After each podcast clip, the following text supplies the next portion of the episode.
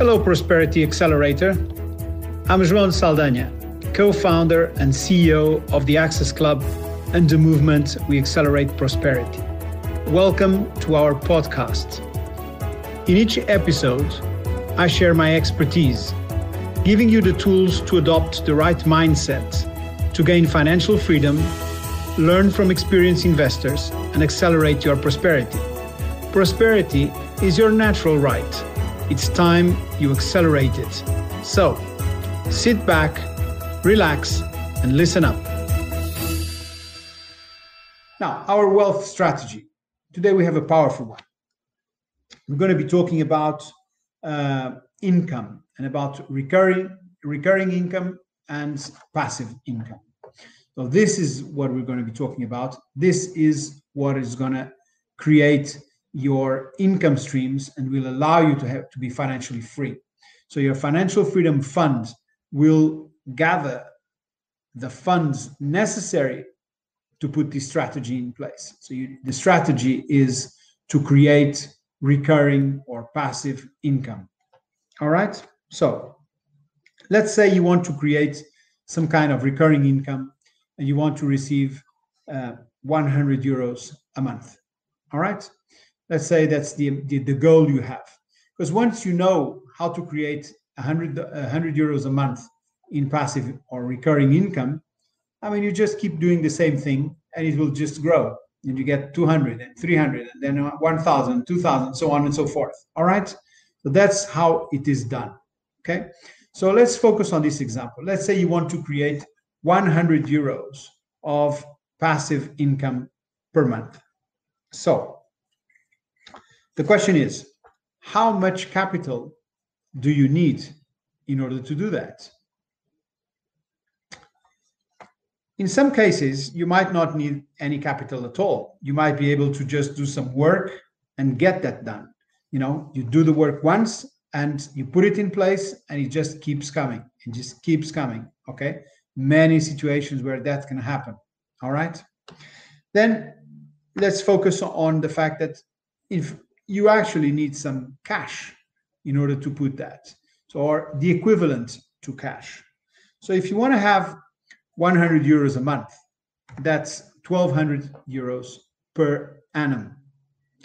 So if you want, or if you think that about 5% return on investment, how much capital do you need to have invested in order to generate 1200 a year or 100 euros a month? And the answer is 24,000. All right. 24,000 is the, the amount of capital you need in order to get 100 euros a month as a recurring income. Now, uh, if you place 24,000 in the bank and just wait for the bank to do the work for you, you're not going to get there because uh, uh, actually at the end of the year, you won't have 24,000 anymore. You'll have less because the bank will have eaten some commissions and you will have some inflation as well. So your your purchasing power, your buying power from January is not the same that you're going to have in December. All right. So uh, the point here is that it's necessary to get started. You know, and sometimes small amounts of cash will get you started. Sometimes you just you need to do some work, and you can do uh, um, not need the cash. You exchange the cash for work that you do you do it once, you set it up, and it's done. All right.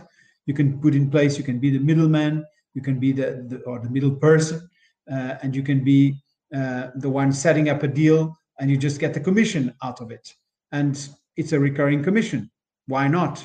I mean, there are so many ways to to do things. All right. So my question to you is, if you haven't put that in place yet, what is holding you back? Okay.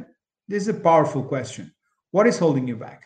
And it's worth considering and thinking about it and, and just see, okay, right. If I take this question really serious, uh, seriously, and I and I take it and I'll go all the way to the bottom of myself and say, hmm, why haven't I done it before? What is the real reason why I haven't done it before? It's important this we need to analyze that. We need to take the time to ask these strong questions and then write down the answers. All right. So we, we can understand. And when we do that, then we come to the, oh, oh, right. That's what it means. Aha. So you get these aha moments, which are so powerful. Once you identify them, then you can act. It's like, again, when you when you're sick, you go to the doctor the doctor you know scans you and and does the, all, all the all this and then you will ah that's what you have so he, so he does the diagnosis all right so you need to do the diagnosis on yourself and identify those um, let's say limiting beliefs which we all have at one point or another in one way or another we all have limiting beliefs okay so that's the, the that, that's the point, and then just see. Okay, all right, let's get this done. I'm going to put it in place, and here we go. All right, good.